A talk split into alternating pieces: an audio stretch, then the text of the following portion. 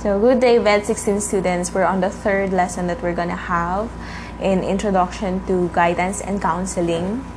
We're gonna talk about his, the historical development of guidance and counseling.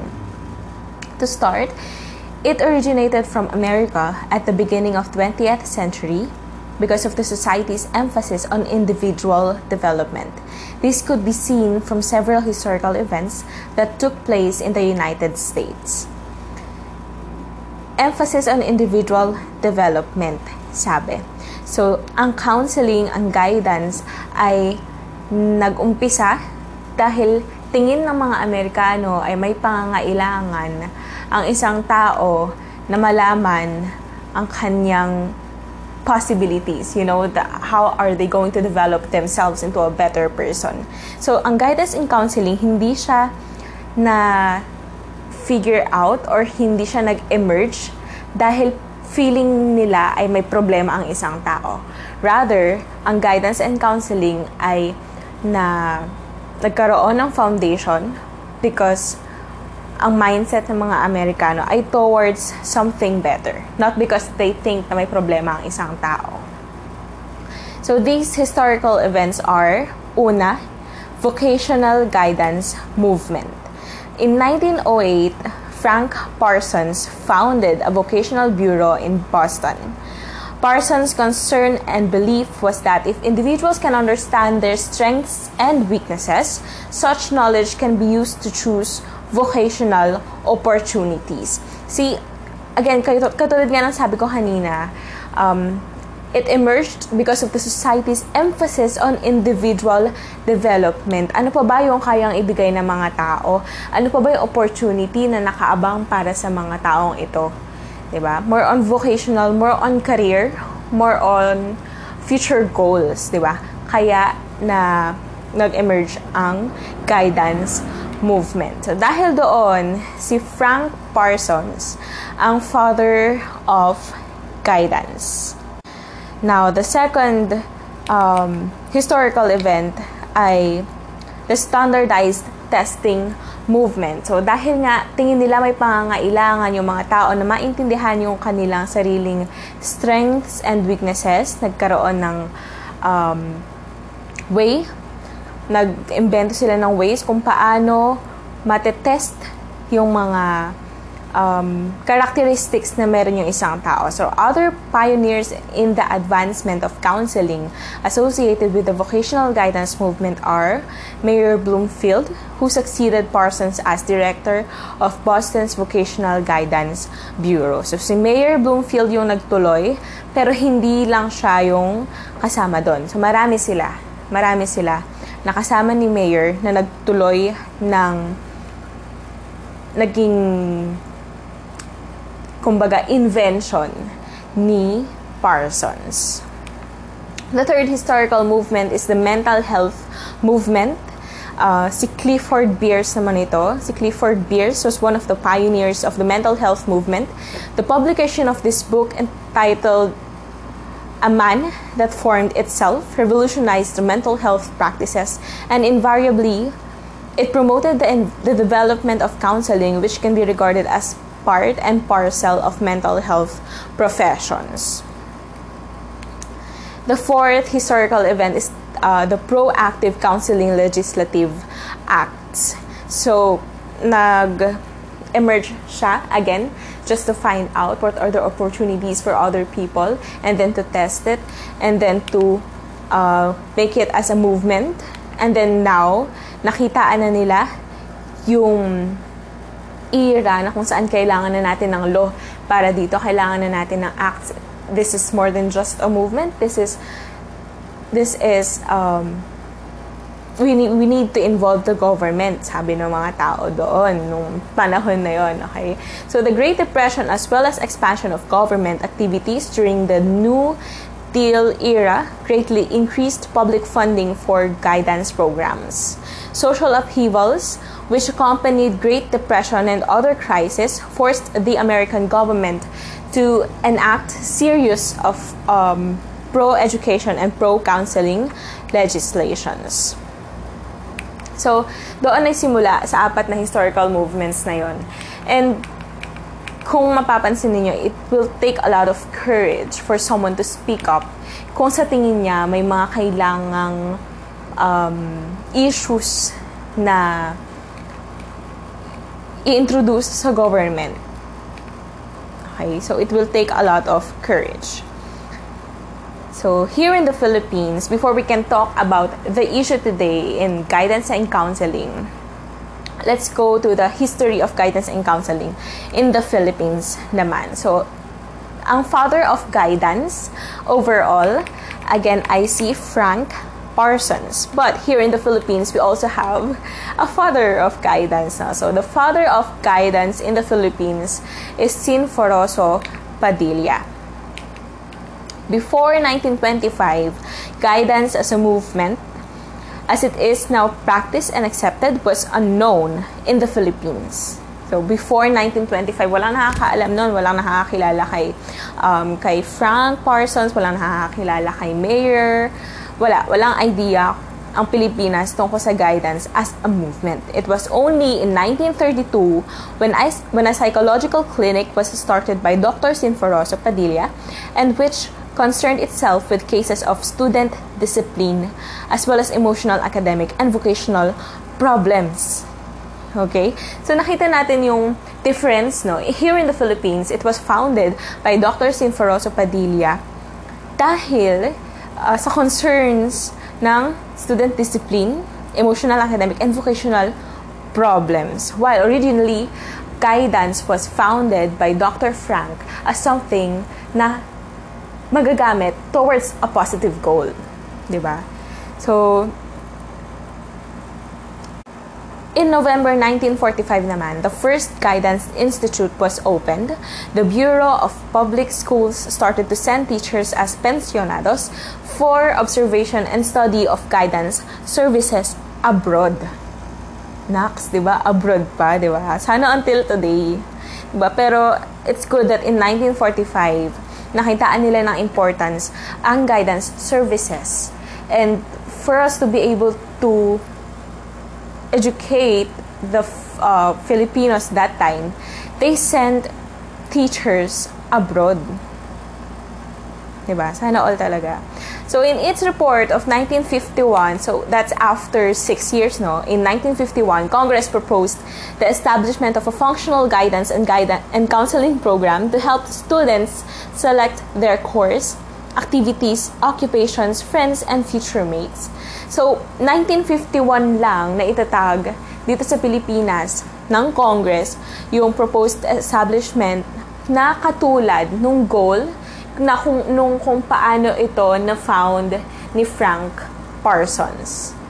1951 lang. So again, in 1945, I mean in 1932, nag-emerge ito dahil kailangan ng fix fixing ng mga students. But in 1951, finally, they realized that guidance and counseling program can help students select their course, activities, occupations, friends, future mates, and other goals in life.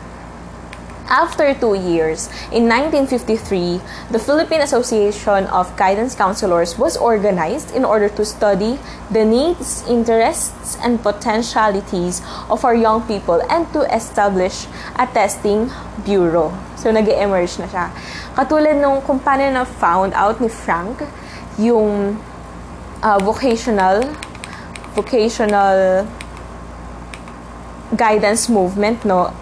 Nasundan ito ng standardized testing movement sa panahon ng uh, era ng pagkaka-found nito dito sa Pilipinas, no? So, nagkaroon ng uh, testing bureau, no? Na itinatag ng Philippine Association of Guidance and Counselors. Now, fast forward in 2004, Guidance and Counseling Act Guidance and Counseling Act of 2004, it is hereby declared a policy of the state to promote the improvement and advancement and protection of the guidance and counseling profession by undertaking and instituting measures that will result in professional, ethical, relevant, efficient, and effective guidance and counseling services for the development and enrichment of individuals and group lives. So, kung titingnan natin yung naging revol- revolution, evolution ng guidance and counseling here in the Philippines, halos pareho lang sila nung kay Frank Parsons, no? Yung sa, US, yung sa USA. Nag-start dahil uh, the, the proponents thought that they need something, they need a quick fix, they need an answer. Kaya nag-emerge ang guidance and counseling. Nasundan ng testing, nasundan ng movement, at naging act. Okay?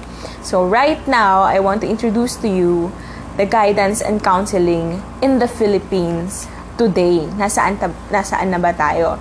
So prior to 2004, mental health workers did not need a license to practice, nor was there a regulatory board to ensure adequate training and ethical practice. Then came the Philippine Psychology Act of 2009. Diba? Grabe, 2009 lang. So, 11, no, ilang taon na ba? Grabe, math.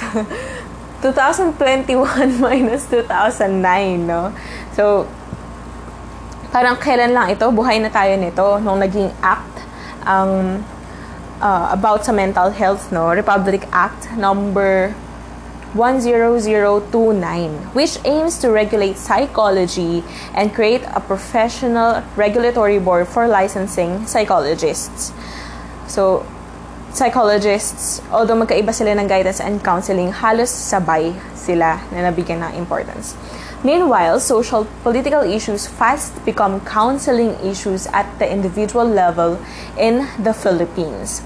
The typical and far reaching issues on poverty is continually worsened by biological hazards and natural disasters like red tide, food poisonings, viral or bacterial infections, and agricultural pestilence in one and in one hand and typhoons, volcanoes, landslides, earthquakes, flash floods and drought in the other side of the spectrum.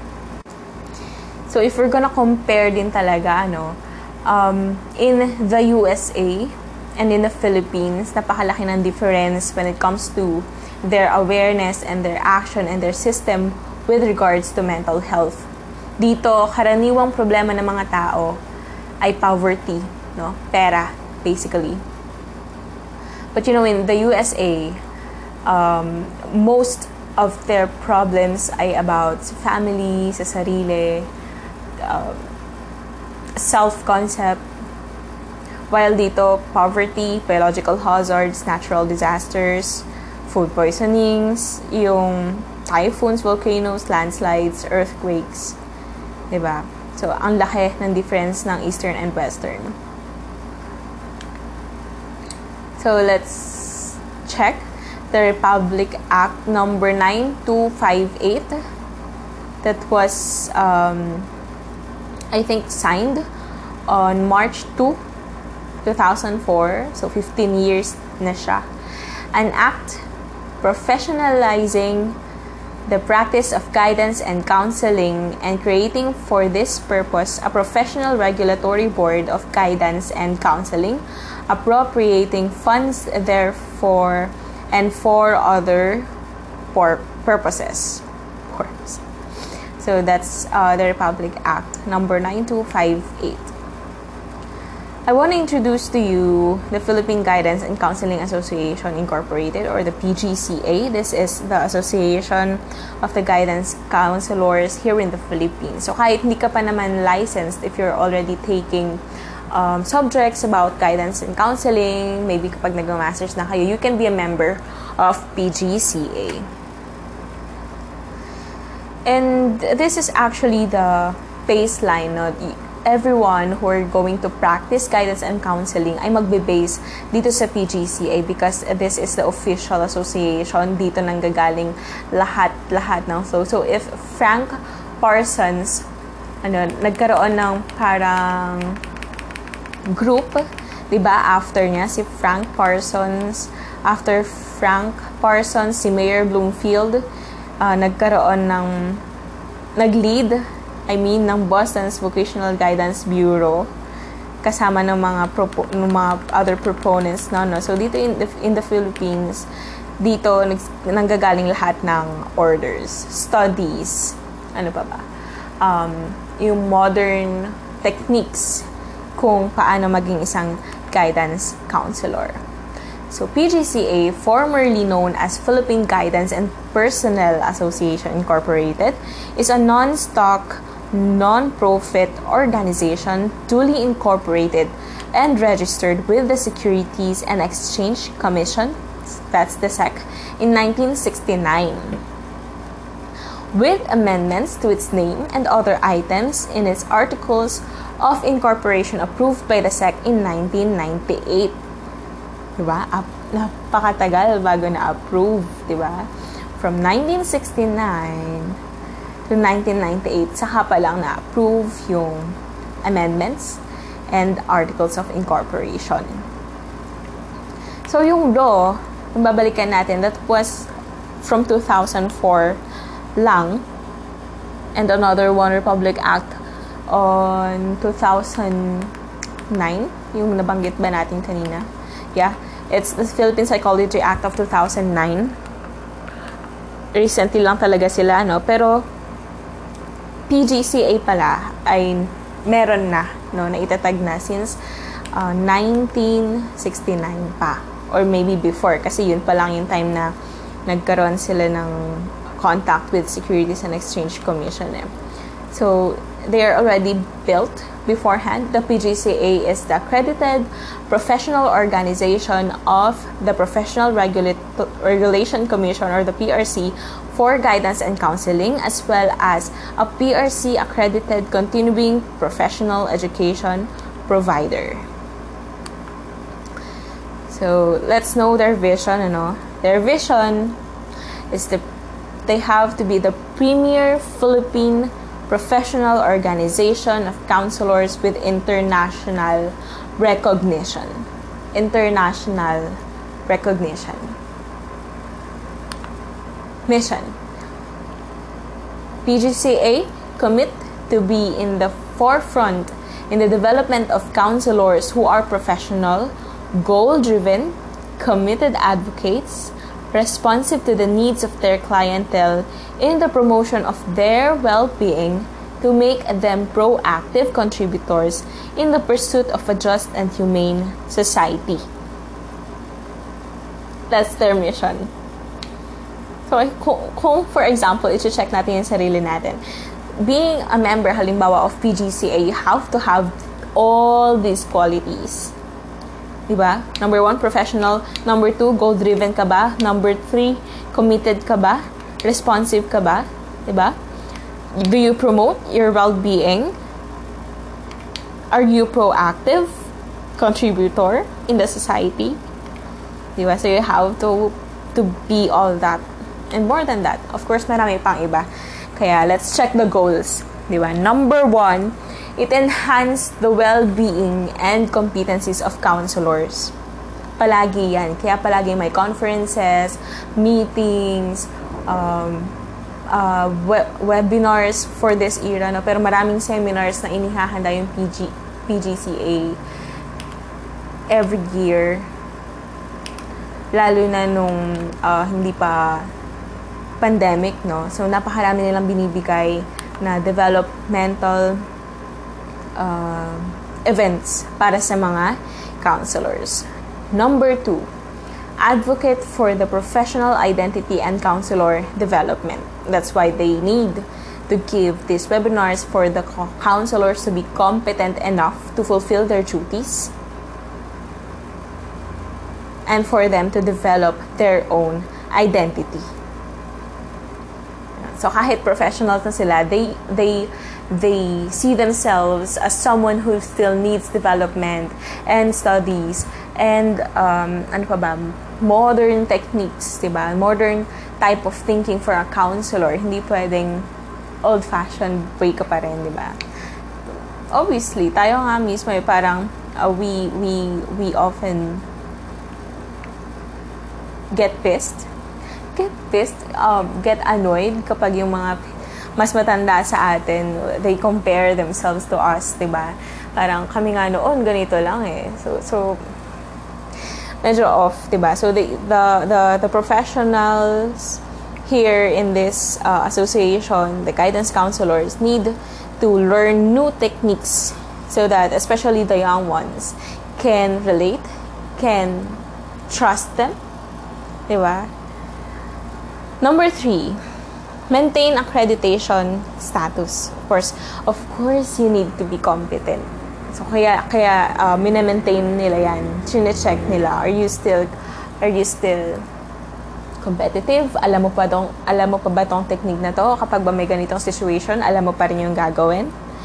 Diba? Mga ganong topic. Number four, expand linkages and partnerships with regional, international agencies and organizations. So, napakahalaga nung inter intercontinental, international na relationships, connections, uh, professionally because you learn from other countries then. Diba? There are approaches na applicable lang sa country nila. Country. country nila. And there are also um, there are also strategies and techniques na applicable lang dito. But at some time, at the same time, kapag nakikipag-connect tayo from other countries, we learn from them na, oo nga, no, pwede rin pala yung i-apply sa Pilipinas. Diba? So, we learn from other people across the globe for that, mm, alam mo yung maging international din yung parang world class din yung service na maibigay natin dito sa Pilipinas. Kasi kung i-compare natin, di ba, parang nahuhuli na yung Pilipinas dun sa pagbibigay ng importansya sa mental health, sa guidance and counseling, sa mental well-being.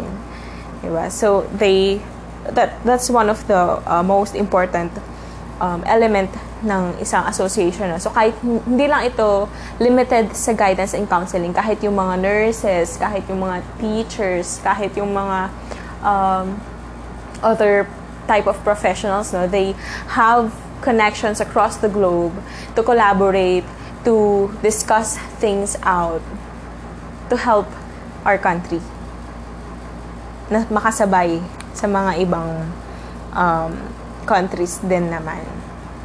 So, meron din silang objectives, no? As embodied in its constitution and bylaws, the objectives of the association are, ito, isa-isahin natin. Number one, to improve the standards of guidance and counseling work. Palagi yan, to improve the guidance, to improve the guidance personnel, to improve the techniques, to improve the strategies. Number two, to promote and stimulate the exchange of professional experience at local, national, regional, as well as the international meetings. Excuse. okay, so international meetings. Ayun nga. Napakahalaga ng connections across the globe. Number three, to stimulate, promote, and support research and other professional activities that will contribute to the improvement of guidance and counseling and, edu- and, and education. So, kung babalikan natin yung pinaka-pinaka-pinaka simula nitong discussion na ito, it all started with um, Frank tapos, nasundan ng testing, no? So, it's like research din. Testing and research go hand in hand pagdating sa guidance and counseling. So, whenever you test something, whenever you do research, you learn something. di ba? Ay, may, may relationship pala halimbawa yung self-esteem ng isang bata dun sa backpack na suot-suot niya kung gano'n yun kabigat. Something like that. So, we learn from those techniques. So that, ano, kapag yung mga research, kaya yan napakahalaga. Minsan, ano eh, parang burden kasi para sa atin. Especially, kapag estudyante pa lang, sometimes hindi natin nakikita yung importance ng research dahil ay nga, para siyang burden para sa atin, parang pahirap lang para sa atin. Where in fact, napakahalaga nito, especially in this kind of field, psychology field, psycho, um, sa guidance and counseling field, sa kahit anong type of health No, kailangan ng research. Kailangan ng research. Because in just in that way, malalaman natin yung mga ano ba yung mga changes na nangyayari sa body? Why why how are we going to handle the things that we cannot see di ba? Not unless you test it. Not unless you put it on a test. Not unless may result siya through research through study through experiments I don't know if I I've already shared what my research, what, what my thesis was before. Ang research ko before ay about happiness, no. I I I did it in an experimental way. So, tiningnan ko kung may relationship ba yung happiness sa pagtitake ng selfie. Parang ang easy, di ba? Parang, ano ba, nakakatulong ba talaga yung pagtitake ng selfie sa pagkakaroon ng positive experience o nakaka-disturb lang ito para hindi mo ma-appreciate or mabawasan yung appreciation mo dun sa paligid mo because you're busy taking pictures. Ayun. So, ang, ang, ang, ang result niya, para mabilis lang, no? So, yung pagtitake pala ng pictures ay nakakapag-improve ng positive experience. So, if you want to be extra happy whenever you're experiencing a happy experience, you can take photos.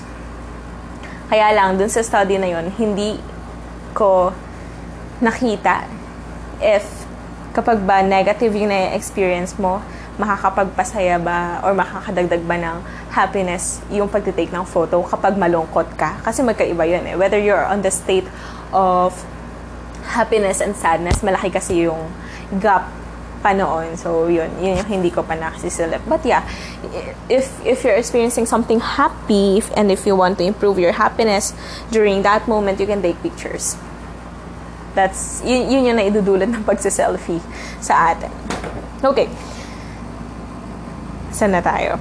Stimulate, promote, and support research and other professional, professional activities that will contribute to the improvement of guidance and counseling and education. So, ayun, research and testing. Number four, to disseminate pertinent and valuable professional information and materials through publications publication. So, itong mga research na to, kapag na-found out natin, hindi natin to sinasarili. ba diba? We publish things.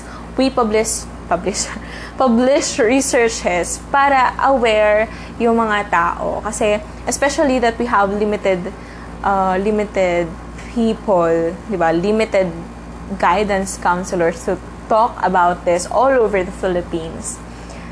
Ang ginagawa na lang, they publish Okay, they publish, they put it in a publication, they put it in um, the internet, no? They publish freely so that people can read it and people can be aware of it, of kung ano ba yung current na baka baka pala yung paglalaro ng ML, for example, ay may negative ng um, or other or other mobile games, no, baka may kakaibang effect na pala siya sa self-esteem.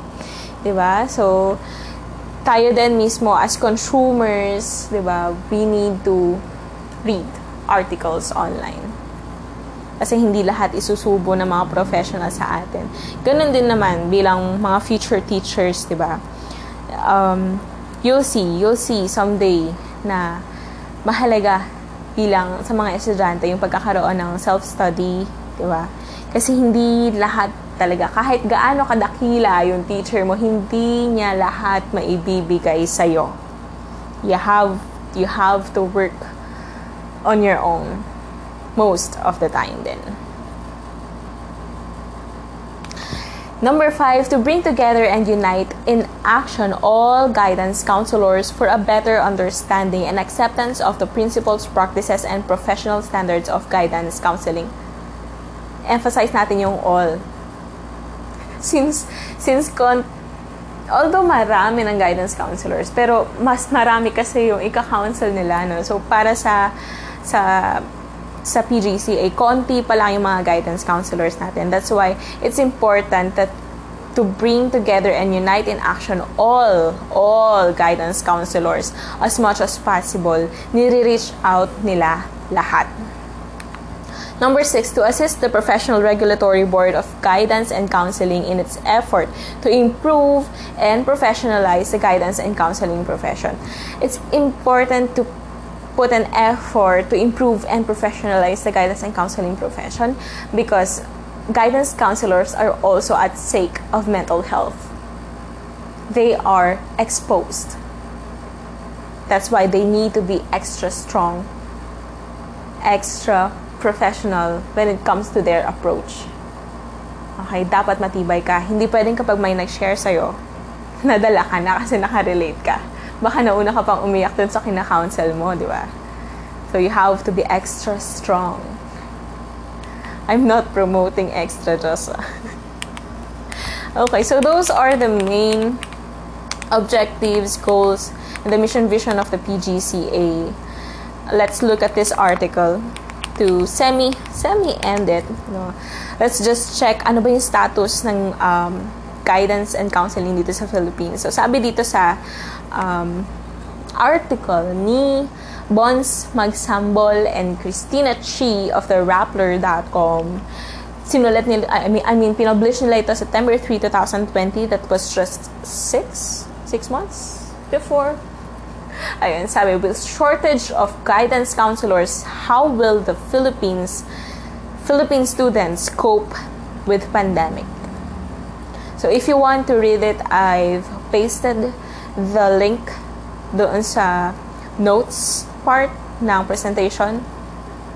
Pero sabi dito, as the coronavirus pandemic forces students to adapt to a new educational system, a surge in mental health issues is anticipated among them. I know that you can relate to this. However, their concerns could be left unaddressed by schools due to a shortage of guidance counselors.